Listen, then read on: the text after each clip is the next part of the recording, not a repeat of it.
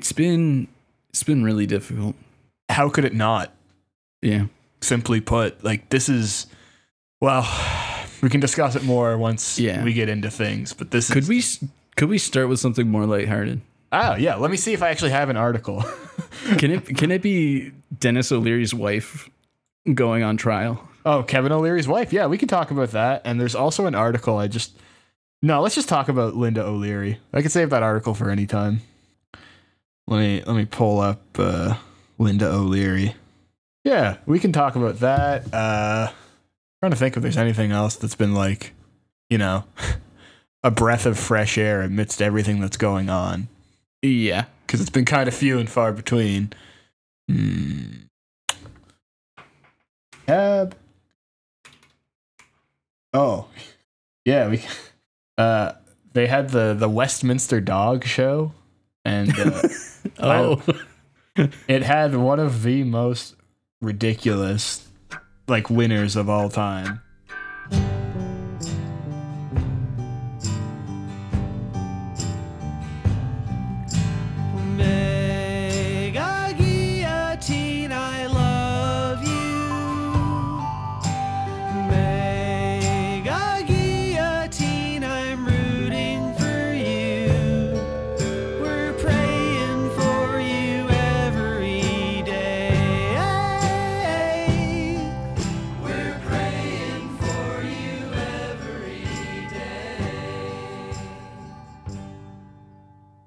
Hello again, everyone, and welcome to another edition of the Late Late Capitalism Show. Once again, in my co-host seat, as always, is my dear friend Chancellor. Chance, how you doing, buddy? I'm doing great, man. How are you? I'm good. And for those that don't know me, if this is your first time listening, my name is Jesse, and uh, I'm currently the only one to have done every single one of these episodes. We do normally have two other co-hosts, the lovely Megan and Dean, but they are currently uh, traveling around Ontario doing Lord knows what, mostly uh, shitting and farting in a van. Have you never taken a break? No, I had, I've been here since day one. That's so sick. Yeah, I'm the only uh, only one for all 67 or 68 episodes. I've lost Yeah. count. Another thing I think we we are should. at we're at 67. This is 67. that sounds about right. Uh, content warning, swearing warning, language warning, uh, as well. The second, well, the majority of the episode today, we're going to be discussing the ongoing efforts to uh, remove the John A. Macdonald statue, and obviously that's a very loaded topic, and there's a lot of room for potentially, you know, damaging or triggering discussion, given that we're talking about a lifetime legacy of colonialism. So, just a heads up in advance. Uh, you know, we try to make the show entertaining and upbeat where we can, but that's not exactly a subject with a lot of, uh, well, room for comedy, if you know what I'm saying. Yeah. No, I agree. However, to start things off, uh, first and foremost, folks, for you dog heads out there, you know that the Westminster Dog Show took place over the weekend. And in fact, we had one of the most purebred in the truest sense of the word, and by purebred, I of course mean inbred, dogs to ever win. A Pekingese, and I am currently sending a picture of this dog to Chance in the Discord so he can see it. And Oh. Chance, when you get this picture, I want you to do your best to describe what this dog looks like. Okay. Um so I I obviously have very long hair and um sometimes when hair stays on a brush for a long time, uh you got to end up picking it off and throwing it out and this dog kind of looks like hair that's been left on a brush for too long. Uh, yeah, that is a pretty apt description. It is essentially a perfect circle. Uh, it is Wasabi, the Pekingese, which is a great dog name. this is stupid. For the record, oh. He can barely walk. Like this part isn't funny. Like this dog is clearly so inbred that like it looks like it's Still just laughing at the picture. Yeah. So it has this little tiny brown face, and then the it has like a mane surrounding it, and it's like white fur. And then as you move further back, you have a mixture of different fur colors. So it's like a brown, white, and black dog. It is a tiny, Mm-hmm. tiny dog, maybe about a foot tall and two, three feet long. Yeah, it like looks to have a BMI of 1,000. it's it's so. This thing won. Yes, the, Wasabi was the winner. He beat out a number of uh, top tier dogs, and I don't know how this shit works. yeah, I've got a I don't understand. I got another great picture. Uh, the New York Times has been all over the coverage of the Westminster Dog Show, and uh, One, thing of- before we get into another one, Oh, yeah, though, is like Wasabi looks like the dog I would choose to win because it would make me laugh so much. yeah, it definitely You know what I- was the meme pick. Yeah, like I, yeah, this is this is like the meme build dog of the show. Um, yeah, that I definitely just because I know nothing about dogs, I would. What did you just send? I sent the other picture the New York Times published, which is just a dog's This is tongue. nothing. So you really do have to look up Wasabi the Pekingese. Uh, one of it kind of looks like a top-down view of an Ewok, but it's on four legs. So This is this is insane. it goes to show you that the elite truly have no accounting for taste at all. Or maybe, uh, as Chance alluded to, they just wanted to choose the absolute funniest pick possible, which is also how Joe Biden ended up president. That is. It was. It was genuinely the way that Trump won. And honestly, they kind of have a similar hairdo going on. yeah. Like Wasabi Um, does not look dissimilar to Donald Trump's overall hair, like in terms of tone and Yeah, like, yeah. shape. I. This was the meme choice. One hundred percent. There's no way. You're telling me this is peak dog? Yeah, this is what has been judged as being the perfect dog. The doggiest of dogs. That's right, the best in show. This oh, dog God. has dominated. Pekingese. I would want it to be like like they accidentally chose a wolf because it was like too much dog, you know what I mean? And then like later on they do like a genetic test and they're like, "Oh shit, we chose a wolf again." Yeah. how, how did he even get in here? yeah, I don't we, understand. we chose the dog that killed all the other dogs. Welcome to Mike Vick's Westminster Dog Show. That'd be What if that's What if that's what dog shows actually were? Is just dog fighting. Like that's they they Yeah. broadcast like all the the the pomp and circumstance and like prim and proper stuff on TV, and then once the the broadcast is over, they start like they pull a little book and they're like, "All right, yeah. who you got?" I, I would just think it would be so much funnier if um, the New York Times still posted these pictures of Wasabi and was like, yeah, the winner of like the international dogfighting championship. Beat Not out. the size of the dog in the fight; it's the size of the fight in the dog. Wasabi Yeah, proves that to be true. If you had to build is a known beast. yeah, wasabi is like OP. They had to nerf Yeah. this dog. That's why they inbred Yeah. it so much. it was it was just too much. they had Yeah. to tone it down. If you had to build the perfect dog fighting competitor, like Mm. say you could build a dog, you could choose like uh, the tail, uh, the head, the body, you know, the paws. What would be Mm-hmm. your choice? Like, give me your perfect dog fighting specimen. Sure. Um, I would, um, I would choose wasabi. First of all, that would be my base. Full stop. Oh, okay. So that's like, so you're talking like size and build is wasabi. Yeah, yeah, Okay. yeah. Wasabi's the base. We keep the head, um, the tiny little smushed head. Little tiny ass mouth. Yeah, the smallest mouth known to man. You're going for keep that accuracy, build. not power. Yeah, you're going Yeah, right yeah. for the jugular. Oh yeah, this is a dex build. Um, Okay. except uh, we replace wasabi's all of their feet with Mm-hmm. Jax's arms from Mortal Kombat. okay. So it has and are they arm shaped or are they just like metallic legs? Like what's no, the, no, no, no, no. They are two scale Jax's arms. so it's like three times the size of the dog. yeah, Okay. all right. it Uh, kind of what- just like has them sprawled out. You know what I mean? But every once in a while, it can pull itself forward with its arms. Okay, okay. You know what? That is Yeah. a powerful dog because it could just like be taller than most and just like bite down at them. I could see that being yeah, a It would, very. just, it would just look like like a really fucked up, almost cyborg dog spider type deal. I was gonna say it's like eighty percent not a dog. it's just limbs. it's just like eighty percent metal arms. Yeah, yeah. Maybe more Yeah. than that. I'd put my money on that though. Come on, you you show up to a dog fight and something looks like that. Oh shit. If this is the realm we're going into, I okay. Here's the build for mine. It would have the body of the British Bulldog, not an English Uh-huh. Bulldog, but the wrestler, the British Bulldog. So Yes. it'd be six foot five, uh, extremely on steroids.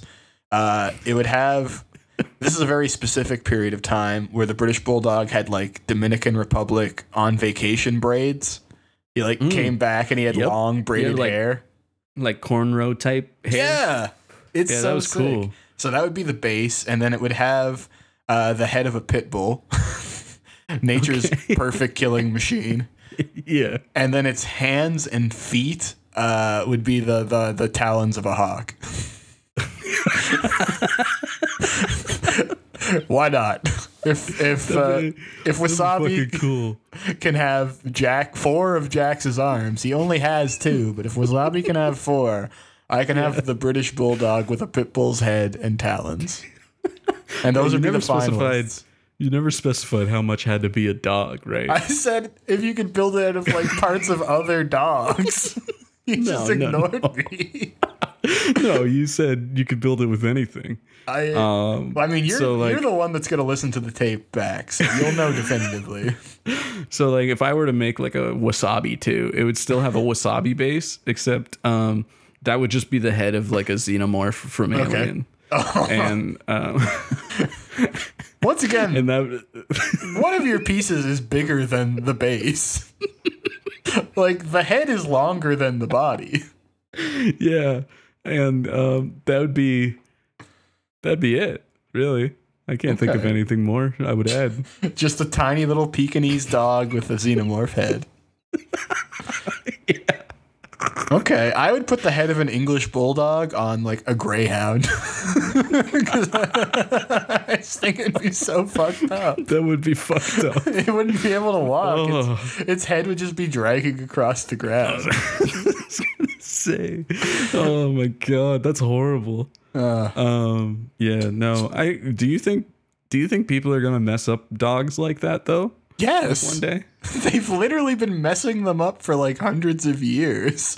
Well, yeah, but I mean like I'm talking about like cool splicing. Oh, I'm sure somebody is trying it. I'm sure there's like an Isle of Dr. Moreau situation going on somewhere where they It's do just a bunch of human dogs. Yeah. Well, I mean that already exists. That's called furries and they come to every hotel every summer. Maybe not last summer. Then again, they are wearing masks. They are, and they are. That'd be cool if they were exempt. Yeah, they're like this is the Imagine being an anti-mask furry. How conflicted would you have to be? Now, do um, anti-mask people think like fur cons are similar to the Holocaust? Then In go on. you know how they're, you know how they're like, you're making us wear masks. This is like the Third Reich. right. Yes. What about people who do it willingly? Is that like like they're just full on blown Nazis? I mean, I think the anti-mask people would see the furries and assume that yes, this is something that's come as the result of like chemtrails or or fluoride in the water, or you know, like This is yeah, calcified pineal gland. that's right. This is what happens when you have too much adrenochrome. Is you you give yourself over to nature. That's yeah, what's that's gonna happen to to Hillary to Clinton. us. She's gonna she's gonna become a furry in 2022. You can mark it down. I want those. I want Clinton like cosplays to drop. Like you know how you know how we get some cool images of like Biden wearing sunglasses or whatever. Like I want Clinton to be like, um, I'm chilling because I dress like diva today. Oh, okay. So you literally want Hillary Clinton in cosplay. I Yes. misunderstood. I thought you just wanted people dressing up like her. I was like, what, wearing pantsuits? Yeah, that'd be cool too. Didn't people dress up like Sarah Palin? They thought it was really funny and a big own to like wear her clothing style. I can tell you that TNA Impact Wrestling had a character that was just Sarah Palin, and her wrestler name was the Governor. And this is like 2008. That's so sick. Yeah. Uh, It should have just been her. I think if they had waited like a year, they probably could have gotten her. They had Snooki on there. That's so cool. Is And, Sarah s- Palin still around? Are we are Yeah. we booming out now? Uh, yeah, Sarah Palin is still around. She sells tummy tea. She sells tummy tea. Yeah, she sells the stuff that gives you crazy diarrhea on Instagram. I, I like that. Which is funny because you would think. She, I mean, I guess it makes sense. She seems like she'd be an anti-vax person, so you you pivot to quote unquote non-traditional medicine. Yeah, like um like Alex Jones, right? Yeah, She's gonna sell some like red tea. I'm sure she sells new like nootropics. I I would be so so shocked if she didn't have like a stake in Brain Force. Huge missed campaign opportunity for Alex Jones though. Better red than dead. And and it's the image of him red after he takes his masculine pills. that is one of the all-time great images on the internet. Is like before and after 30 days of you know like uh testosterone shred or whatever it is and he just gets redder It's so sick. You just get high blood pressure, which is probably pretty accurate to be honest with you. how did he Um, get higher blood pressure though like they unlocked this know. new new level for him He has That's amazing. prestige blood pressure now.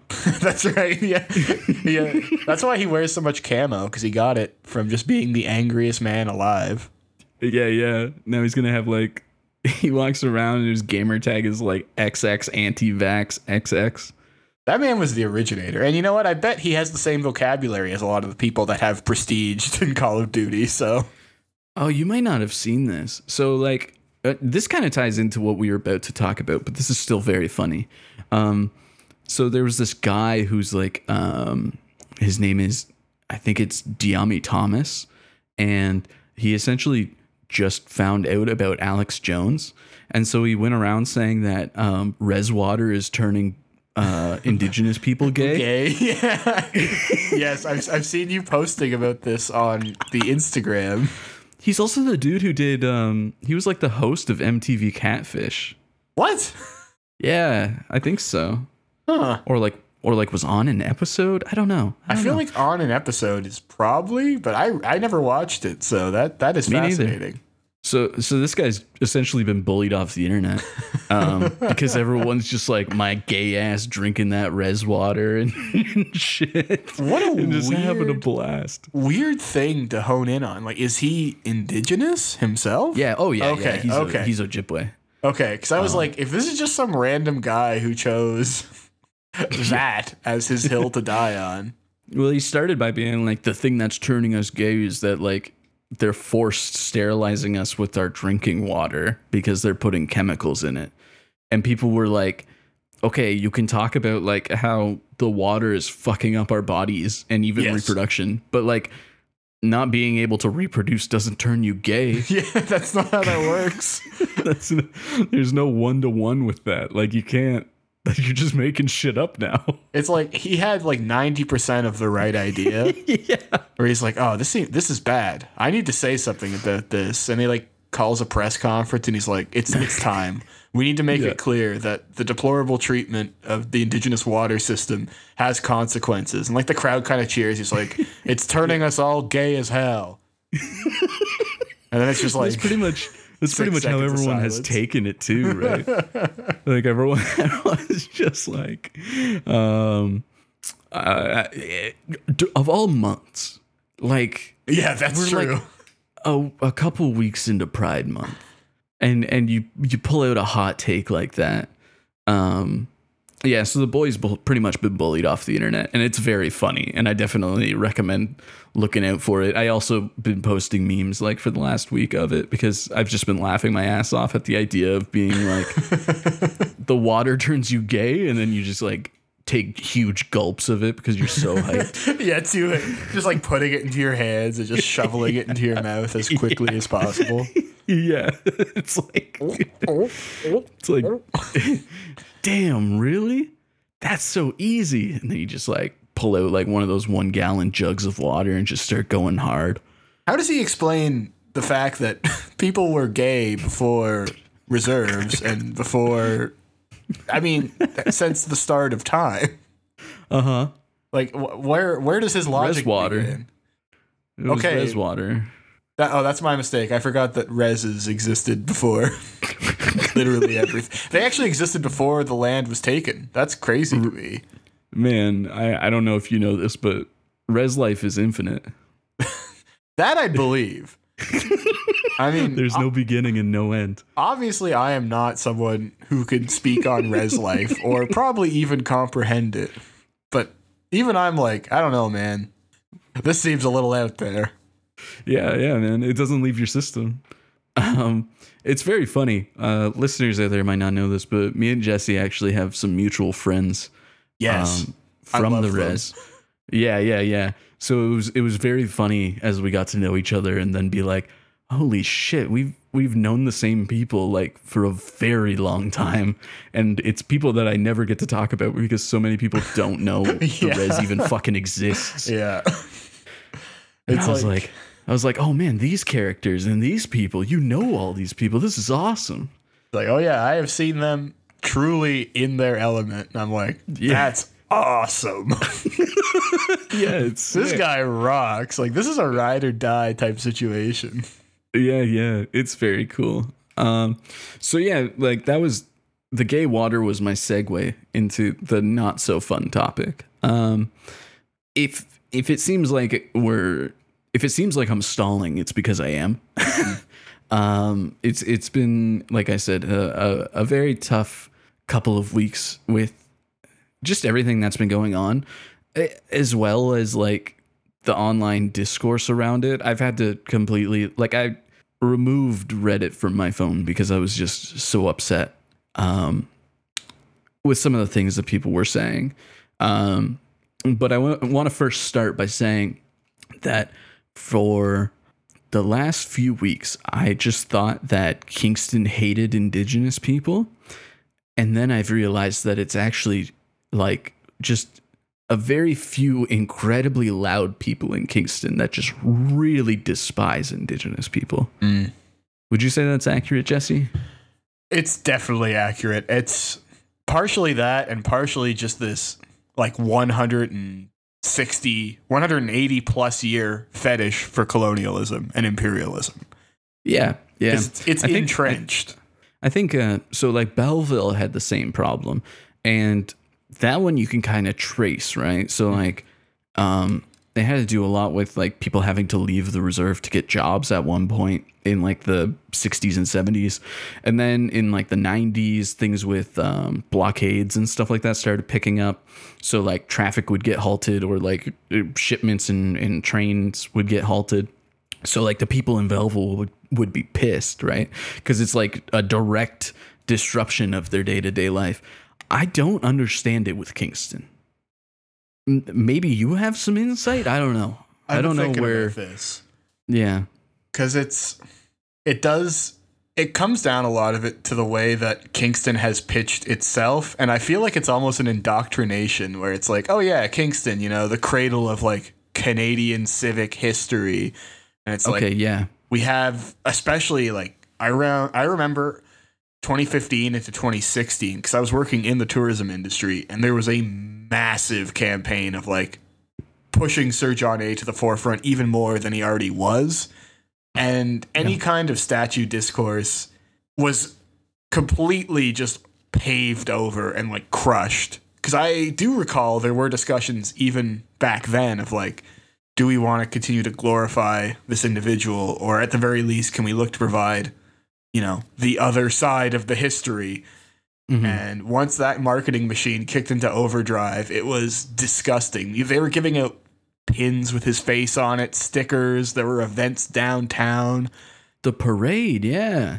and ever since then it had just been this non-stop deluge and barrage of this really horrible like pro John A sentiment and You know, remember last week, and I don't mean to cut you off. No, but go remember ahead. last week when I was talking about how the Maple Leafs sold themselves as the quintessential Canadian team to root for. Absolutely. And like and that was just purely marketing that has been sold to people and then it becomes like a almost like a self-fulfilling prophecy in that it actually does become associated with that thing it's been marketed towards um, Absolutely. because of the effectiveness of the marketing campaign, right? Um, I think the same thing happened here in Kingston. I, I think you're 100% correct. And it's, if you ask people why they think the statue should remain, and if you ask them beyond just, oh, it's part of history, yeah, but why does that matter? And we can, can we not just move it to a museum? And they're like, no. It's like, okay, why? Because it's part of history. I'm like, yeah, what's a museum for? That's the I think that's the insane thing that that keeps coming up to me is when it comes to this discourse and it's been addressed so many times but it seems like the right people don't believe it or something but or or rather people are just set in their ways so they don't want to listen in general. But that the idea that if a statue comes down that people will forget about something mm-hmm. that that is just so absurd It you know what i mean makes literally no sense. Like, Yeah. The second you think about it, it completely collapses on itself, much as we hope the statue will soon be collapsing on itself. yeah it'll just implode right like it it, it seriously um it doesn't add up because if something is so significant right that it needs to be memorialized you think you would save that for things that people might actually like i would understand if people would forget if say it wasn't taught everywhere Yeah. or yeah. like it wasn't a part of the curriculum like one of the first things you learn. Yeah. Like I would understand if it was like something obscure that people were like, we need to, you know, have a focus on this because people will forget. Um, this is not something people are going to forget from for multiple reasons. One, because of the impact it has had on the foundation of Canada and its ethics. Mm-hmm. Um, and I'm not saying that in a praising manner. No, um, very much not the case. yeah, no. And and and the the second reason people won't forget is because of the horrible atrocities that has come from his policies. Mm-hmm. So there's two incredible reasons that people will never forget about this person, No, and that's And that's a great as well as it being taught in schools. Mm-hmm. S- So Yeah. it's like, how does this erase history? I, I genuinely don't understand the argument. No, and you you raise a fantastic point as well. How can you forget something that is drilled into your head from like the age of 7 until at Yeah. least you graduate high school at 18? There's and these are mandatory these Oh, are yeah. mandatory classes by the way obviously some people kind of uh, get neglected by the school systems and stuff like that but for the majority of canadians these are classes that you take Yeah, you are you are experiencing this history multiple times. The notion that removing a John A. Macdonald statue is, you know, going to completely fucking mind wipe him from the collective consciousness of 33 million people is such an absurd thing to argue. And I also like your point where it's like, yeah, if it's something that should be memorialized but hasn't received attention, yeah, absolutely put a statue up. For instance, the Prison mm-hmm. for Women Memorial Collective. There's a Yeah. lot of stories and a lot of history that does need to be preserved because it Yeah, is this isn't almost impossible to find reliable information on what happened to the women that lived prison for women. Well that was one of the i got in an argument with somebody i'm not proud of it uh, i got in an argument with somebody and they were they were saying online um, well would you want um, what, what did they say? It was something along the lines of, or at least I read this somewhere, and he was like, "Well, if you're going to tear down this statue, give it ten years, and they'll tear down statues of Trudeau." And I was like, Okay. "Okay, That's that awesome. Yeah, I don't need was like- 10 years. I'll do it right now. I was like, this doesn't, I don't think this proves the point that you want. And pretty much my response was like, I, when it comes to any politician, I totally understand the arguments for not wanting to commemorate them. And I mean any. No, I agree. um, I I totally understand it, and I would it would make sense to me um, from any any point of view. If they've done something that's detrimental to people, that is not something that we should be celebrating. No. Um, I also just think it's. I've never been particularly comfortable with transforming people into statues. Anyways, I think no, no, no, no, no. I think this process of myth making around, you know, an individual is something that I'm not the biggest fan of. I'm, you know, a fan if you want to do more of a conceptual statue or you want to put up, you know, a memorial or a plaque. I'm a history nerd. I literally have a degree in history, and at present, my occupation is deeply involved with historical research and uh, the presentation of historical information. But even I'm like, look, man, no, no person should have a statue. I, I don't know. It, there's some dicey ground there. You shouldn't mythologize people. Yeah, and it it would have to be something extraordinary for me to for me to waver on that. Yeah, Harriet Tubman, for instance. That's fine. I have no issue That's- with that being chill. a statue. But I think you made a great point. Politicians, absolutely not. Especially fucking career statues. politicians. Oh my god. Nothing. Not- I'm not saying just people involved in politics. I mean like career politicians. someone who has done nothing else aside Yes. from politics. Truly Yeah, yeah. leeches and blood sucking parasites on Mm, yeah, human yeah. buttocks.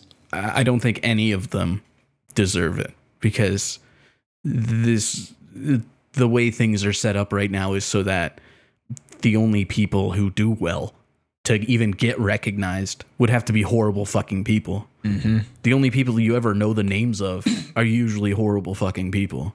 Um, And so yeah, uh, there's one of the common, you know, conceits or attempts to barter from people that want to keep the John A. Macdonald statue up is, oh, what if we put a plaque on it?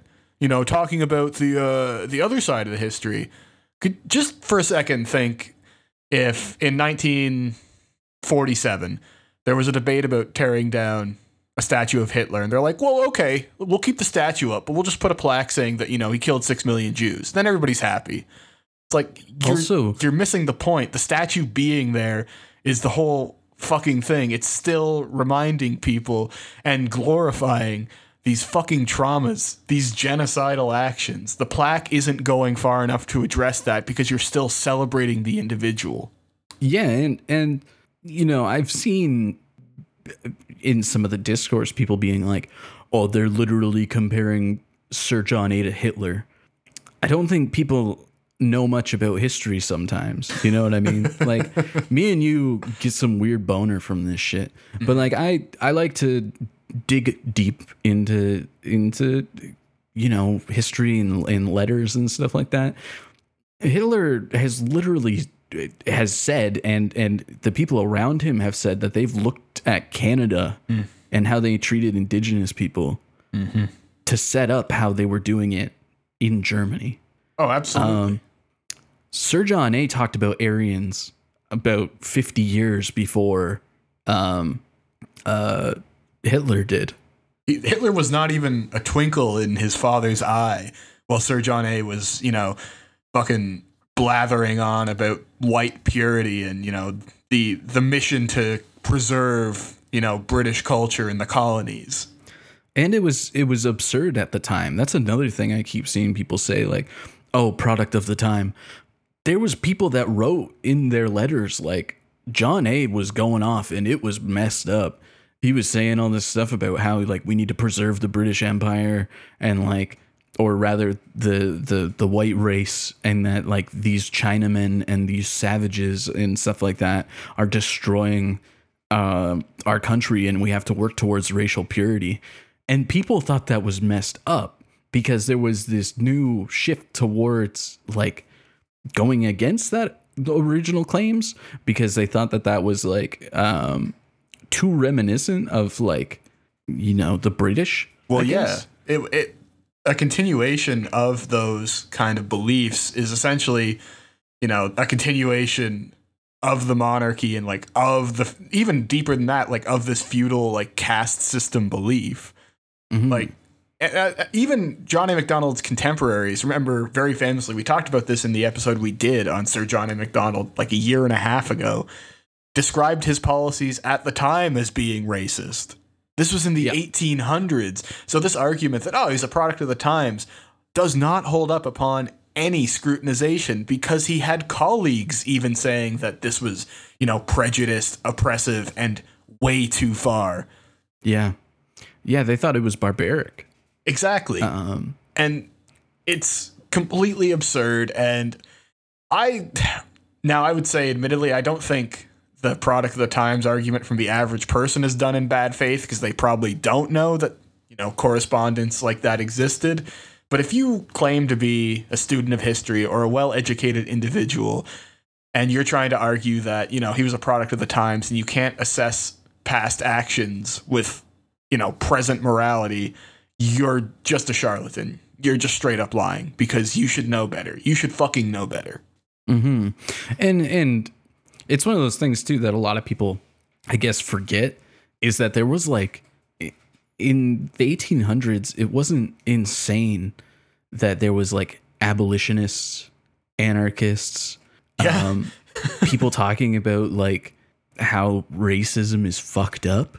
Like I understand that everyone's psyche was different, but to say that it was like, or or rather the the cultural norm was different. Yeah, it was but to say that it would be insane for someone to not be racist at the time Yeah. isn't the case. You you got to remember the fucking 19th century did still see a diaspora of a lot of uh, people with you know what would eventually develop into like communist philosophies, anarchist philosophies, emigrating in as well, and they still like yeah, abolitionism is an excellent refutation to this belief that there was this monoculture of you know, uh, united white supremacy. It's like, no, there were people at the time that understood what the moral, what the right fucking moral choice was. And you can judge Johnny A. Macdonald by his actions.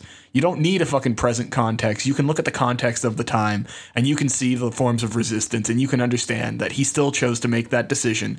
He still chose to kill countless numbers of indigenous people and countless numbers of Chinese Canadians you have to remember the record keeping on the Canadian Railway, which is where uh, the majority of Chinese Canadian deaths from that time would have occurred, is almost as bad and intentionally like obfuscated and vague as the bookkeeping at residential schools. Like he oversaw t- twin fucking genocides and tragedies. Difference being one had official policy that still dictates the fucking, you know, uh, treatment of this group of people to this very day. Mm hmm. Mm hmm. It's again. It's it's. You could brush it off as fragility really easily, but I don't even think it's fragility. I think it's again. I think it's the idea that they've been sold on an idea, right? And so they get defensive of that idea, um, even if it doesn't necessarily change their personal lives whatsoever. I think it's uh, maybe it is fragility because it's almost like a fear of change. And I um, think that's that's probably it because yeah, what would losing that statue realistically mean for their lives? yeah, Like nothing. I'm sorry. If it's not going to affect your job as an electrician, it's not going to affect your job as a painter, it's not going to affect your job uh, as a school teacher. God forbid it, it affects your job as a police officer. It's like, no. It's a statue in the middle of the park. A statue you probably could not give a fucking squirt of piss about any other time except when people are requesting its removal so they can start to you know work towards an actual process of re- reconciliation that has been promised to them and is owed to them among other things you're only defending Yeah. this statue because you know I couldn't even tell you the reasoning. You just something it could be that yeah, you were sold on this great man myth or it could just be some kind of spiteful thing. How dare you challenge this quote unquote iconic part of Kingston and Canadian history? You know, what gives you the right? yeah, yeah. Is there anything else you wanted to say on this, Jesse? Uh, are we going to touch on the action that's currently ongoing? Because that would be the only thing Yeah, I want to highlight. yeah. We should. because I I will let you explain the the majority of what's going on. I just wanted to be on the record that the ongoing action, uh, what I just want to make sure I get the name right. Uh, a Revolution of the Heart, I believe, is what it's uh, been entitled. Mm-hmm. So, a Revolution of the Heart is a peaceful demonstration uh, at the base of the John A. Macdonald statue in City Park here in Kingston, Ontario.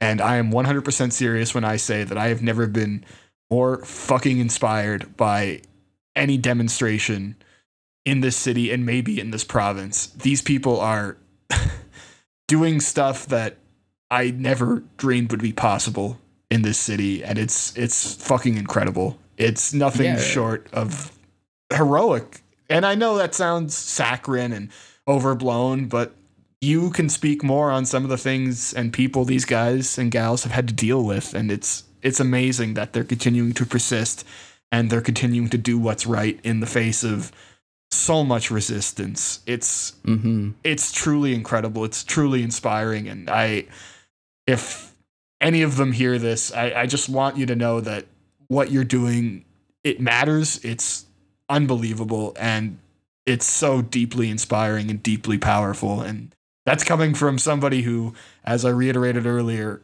doesn't have a stake in the game, so to speak. I, I just, I'm in awe of what they've been able to accomplish already and what they will accomplish when that statue is removed. Yeah. It, uh, so, with what is going on at the statue right now, um, what it is is that there was a group of indigenous leaders and members of the community that came together and said that they were going to essentially hold ceremony at the statue until something gets done with it. Um, what gets done with it, I they don't really care if it gets if it gets melted down or moved to a museum. Um, from my understanding, and I could be misrepresenting, and I'm sorry if I am. Um, it's more so that action needs to be done, and it needs to be done now. The reason that now has been chosen is because of the sorry, um, because of the the reason it is being done now is because of the countless bodies and unmarked graves that have been showing up. Uh, showing up is such a stupid term for that because it's it's not showing up. It's it's something that has been screamed about for forever since the starting of residential schools um, and up until now. But no matter how hard people were screaming, um, there was still nothing done about it. And so now, in these past few weeks, I'm not even sure what started it off, but um, there's been inquiries onto the grounds of where residential schools were, and they've found hundreds of unmarked graves. And so now people think that this be, it, obvi- it's shocking to everyone because of the insane magnitude of it. It's also heartbreaking and it hurts to talk about. And since it's on everyone's mind, now would be the best time to recognize Sir John A as the architect of a genocide, against the indigenous people. One explicitly marked as such as well. There is no gray area here. Yeah. And and so of course this is because of people's reactions to this, right? Um like I said, people have been talking about this for years and years and years. And but now since there's concrete evidence, right? Now it's not just a bunch of indigenous people upset. Now it's, you know, uh scientists and archaeologists and pathologists coming together and saying this is what happened um now people are listening and so they felt that the time was right to say this man has killed our children and we should not have him on a pedestal in a public place and so they've decided to stay at the statue and have him cloaked and hold ceremony until like i said something is done about it um I don't think they necessarily want a plaque up No. that says this man was horrible and time to learn our lesson. I think it's more so that the pain that he causes and his imagery causes is almost too much. So they are taking it upon themselves to subject themselves to that pain in a public way in order for the city to realize the pain that this person has caused and that his likeness is continuing to cause. Um, there's been obviously trolls, um, Karens, Oh yeah. uh, you know, people walking around with their thin blue line hats on, apparently. Jesus Christ. For some reason, I imagine there's a reason for that, but Yeah, we don't have to uh-huh. get into it. Um, if you listen to the show, you'll you'll understand why the thin blue li- line hat is so prevalent at this uh, monument to colonialism and racism. Yeah, oh yeah, one hundred percent. It all goes hand in hand, right? And so, with that, as of right now, it's been well, as of recording, I think it's been four days. Um, today they had a special council meeting, not with councils, rather it was a, I don't know what they call it. It was a Uh, special meeting with It was the working group. Yeah, they have a working group established to uh, make a definitive decision on what's going to be done with the statue, essentially. And they they they formed this working group, I believe, uh, last year actually. Yeah. And they um this working group essentially acts as a separate council member, so they bring their recommendations to council. Council still has the final say, I'm pretty sure, but it- Yes. it, it's definitely heavily weighted, right? Yeah. Um, because these are actually either people from the community or the surrounding community community that are um, a lot of them are indigenous people. A lot of them are notable indigenous leaders in the area. Um, and so, with that, they are going to be bringing their suggestions to council. I think in on the 16th. So, the day that this show airs, um, or no, the day after, the day before this show airs. Sorry. Right. Yeah. So I guess we'll learn more then on on what the city is going to do with it. Um, what do you what do you think the city's going to do with it, Jesse? This is tough. I Yeah. I've been thinking about this a lot. Uh, longtime listeners will know that last summer, uh, Bryan Paterson and I were involved in a uh, bit of a media side by side where You certainly were. I talked about how, just as a an ally, just from the perspective of someone who has witnessed and, and listened to others talk about the destructive legacy of that statue and the man that it glorifies, I said it should no longer be standing, which is not an unco- which is not a controversial opinion amongst the people that No. I've been speaking with. No, no, not at all. Bryan Paterson came on TV and said, "Well, no, it, it you know we want to we want to preserve the history." This was last July. Hmm I part of me wants to be optimistic. And okay, I'm to I'm to lay out my case. I will say the demonstration, the revolution of the heart has made me a great deal more optimistic and has I don't know, broken that just fucking dark cloud that usually revolves around the city of Kingston and their decision-making process for me. So Picton, I feel Ontario. like I feel like sorry, this I feel like No, this is ahead. one of the first times where um maybe it, it it honestly probably just has to do with the news that everyone knows about right now. yeah. Uh, again, I don't have to explain that to you guys. Uh, I would also rather not explain that. No. But um, uh, I think it has to do with the news. But this is the time where the the most peaceful option is actually doing the most impact. Yeah. Absolutely. Because last time at the demonstration, what there was like oh, kids hitting Sir John A. confetti, or yeah, uh, There were hundreds. There, Sir John A. was burned in effigy. There were a couple hundred people Yeah. uh, that marched downtown from City Park and burned him in effigy Yeah. on on on the stairs of City Hall. there was also a uh, there was like a group that was trying to commemorate Sir John A. At the same time, there was a Oh, group fuck, yeah. doing a teaching, uh, talking about how Sir John A. is a genocider. Yeah, Um, that was crazy. that was but- crazy. but like I said, th- this is one of the only times, and it has to be because of what's on everyone's mind. Um, also, everyone who wants to do anything about this is exhausted. Um, I feel like this is the only time where like going the most peaceful route Is has actually effective. has been incredibly effective. At the Anyways, same time, though, it- saying, it is still direct action. It's just one hundred percent. Oh my god, so they're literally like we're not moving. and that that is the part that is i think going to be the deciding factor in it okay let me put it to you this way and i think we're going to be in agreement if there's any time that that statue is going to come down it's now Yeah, it's either coming down now or it's or going it's to be never like, coming down it's never gonna coming be down encased in resin forever in Pretty the same much. spot.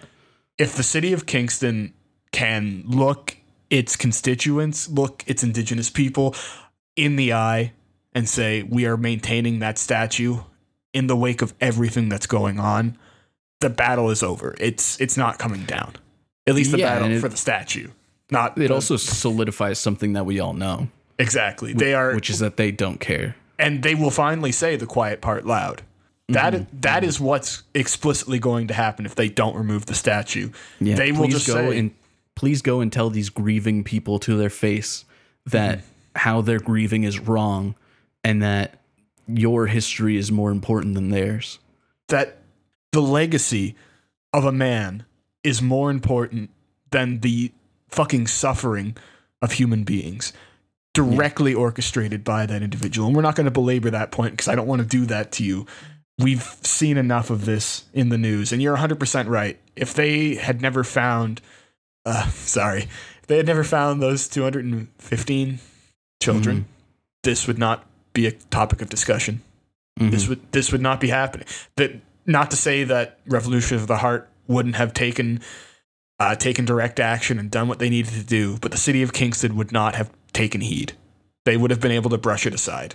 But now the fact that on a fucking daily basis they're finding more and more, uh, it's it's making this undeniable, and it's it's going to push this to a, a bender like a, a make or break decision. Either the statue's coming down, or as you you noted, they're just going to double down and just fucking commit to being the evil pieces of shit that we've always suspected them of being.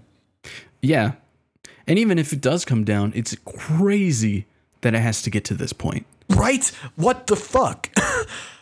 How? Like I said, like like people have been screaming about the grief that this person has caused for years, mm-hmm. and it, and and only now, like what you didn't believe people when they said that hundreds of kids were dead. and that You didn't believe people when you know you had to wait. You had to wait it out a little bit. That's it's, what's it's absurd. we have all known. We have known, not just you and I, not just people in the know, as a oh, country. Oh, everybody. Everybody knew this was an open secret. Yeah. and it it shouldn't have taken what it's taken to get there and those those kids didn't want to be martyrs those kids didn't and couldn't understand what kind of role this would play they wanted to be kids they wanted to fucking live and they didn't have that option and now like this statue thing i just i can't yeah you're right i can't believe this is what it's taken for this to be even given one tenth of the attention that it should have deserved. This this should have been over a long time ago, and I I I, I can't believe, and I, I have nothing but the utmost respect for the people that have continued this fight in the face of disinterest at best and fucking outright threats of violence at worst. Mm-hmm. Sorry. Anyway, I I, I don't want to okay, man. belabor this because I, for as upset as I am, I once again I, this isn't my people and this isn't my culture and this isn't my life, so I don't want to drag this out any longer. But I'm glad we had this discussion, and I hope you know I hope you're doing okay. Yeah, man. No, it's it's nice to talk. I've been uh I've just kind of been dealing with it, which has also been good. Um but I think it's also important to make it known for the people that are listening. Um you know that again, this decision by the city is is one that's one way or another is going to make history. That's for sure. Yeah, I think that's that's that's well put. Yeah, yeah. Well, thank you for for talking to me, Jesse. Yeah, I, I thank you for, you know, obviously agreeing to this. This is not an easy subject matter. I, I, I hope I was able to communicate in an effective way. I just, I never know with something like this. I, I just get so muddled and lost, and I, I gotta commend you for being able to speak, you know, Mhm. openly and coherently about this because I fucking can't string words together in the face of everything that's going on. It's it's Well, nothing thanks, short of incredible that you've been able to cover this with so much poise and just fucking dignity. Something that God, people that have been fighting this battle haven't gotten from people in power for so fucking long. This stupid fucking city. Yeah, yeah. But um, it's you know what helps wow. is uh, when you talk about dogs with awesome arms oh, for like twenty minutes. or Kevin O'Leary, Kevin O'Leary's wife, hopefully getting the electric chair. I don't know. I just, I'm only going to advocate for the death penalty for Linda O'Leary. That's a that's a hot take. Yeah. but I like it. Kevin O'Leary's wife is on trial for killing two people with a boat. So, if you aren't aware, yeah, we were, so so just so everyone knows, I am doing fine because stories like that exist.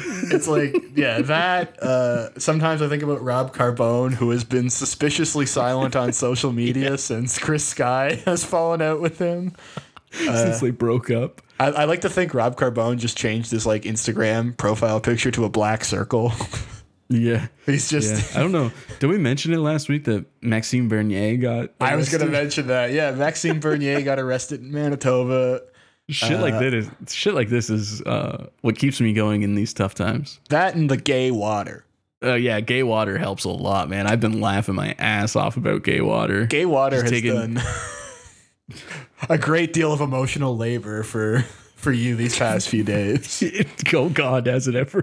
It's like your partner and gay water have essentially been able to see you through, which is wonderful. Oh man, And it's lovely, and also some uh, shout outs to just some great friends who've been reaching out, uh, either to this show or um, to me personally. I, I really appreciate everybody, guys. It's it's very nice, And and thank you. yeah, Um, I, I hope this show, uh, especially in the wake of the last few weeks, because as we've kind of touched on in both last week's episode and this one, it's been it's been an onslaught, and uh, yeah, we hope this show, even though we've touched on these issues, has given you guys something of a respite, and you know maybe maybe a bit of a laugh in the face of yeah, what is an unending, seemingly barrage of bad news. But uh, we want to thank you guys for listening. We've, I don't think we ever thought this show was going to get even to like 50 episodes, let alone No. 67 now. So yeah. Jesus, we're still kicking. a hearty thank you to everyone listening out there. Uh, today was a bit of a heavy, heavy episode, but I, I hope you found the conversation as uh, interesting and important as certainly I did. And uh, just thank you so much again for listening. Uh, Chance, do you have anything you'd like to end off on? Um, I just, I'm just glad that there's good people around. Absolutely. even though we were we spend a lot of time on here talking about shitty people there's there's some good people around and y'all know who you are thank you I, I'd like to reiterate that we've we've got some fantastic people that have some of them are friends of the show, some of them are listeners we've never even met, but uh, them, the people that are actively out there doing direct action, uh, working with Revolution of the Heart, the people in Revolution of the Heart. Uh, this episode is is for you because you guys are yeah doing something that I certainly never thought I'd see as someone who's lived in Kingston for their entire life. And the fight is long and the fight is hard, but we're you're so close. You're so close. And on uh, that note yeah, I think it's time to uh, bid everyone adieu. Thank you so much for listening. Uh, be safe, be well, my friends, and uh, I'm sure we'll have an update on this topic next week as well. Bye bye. oh we definitely will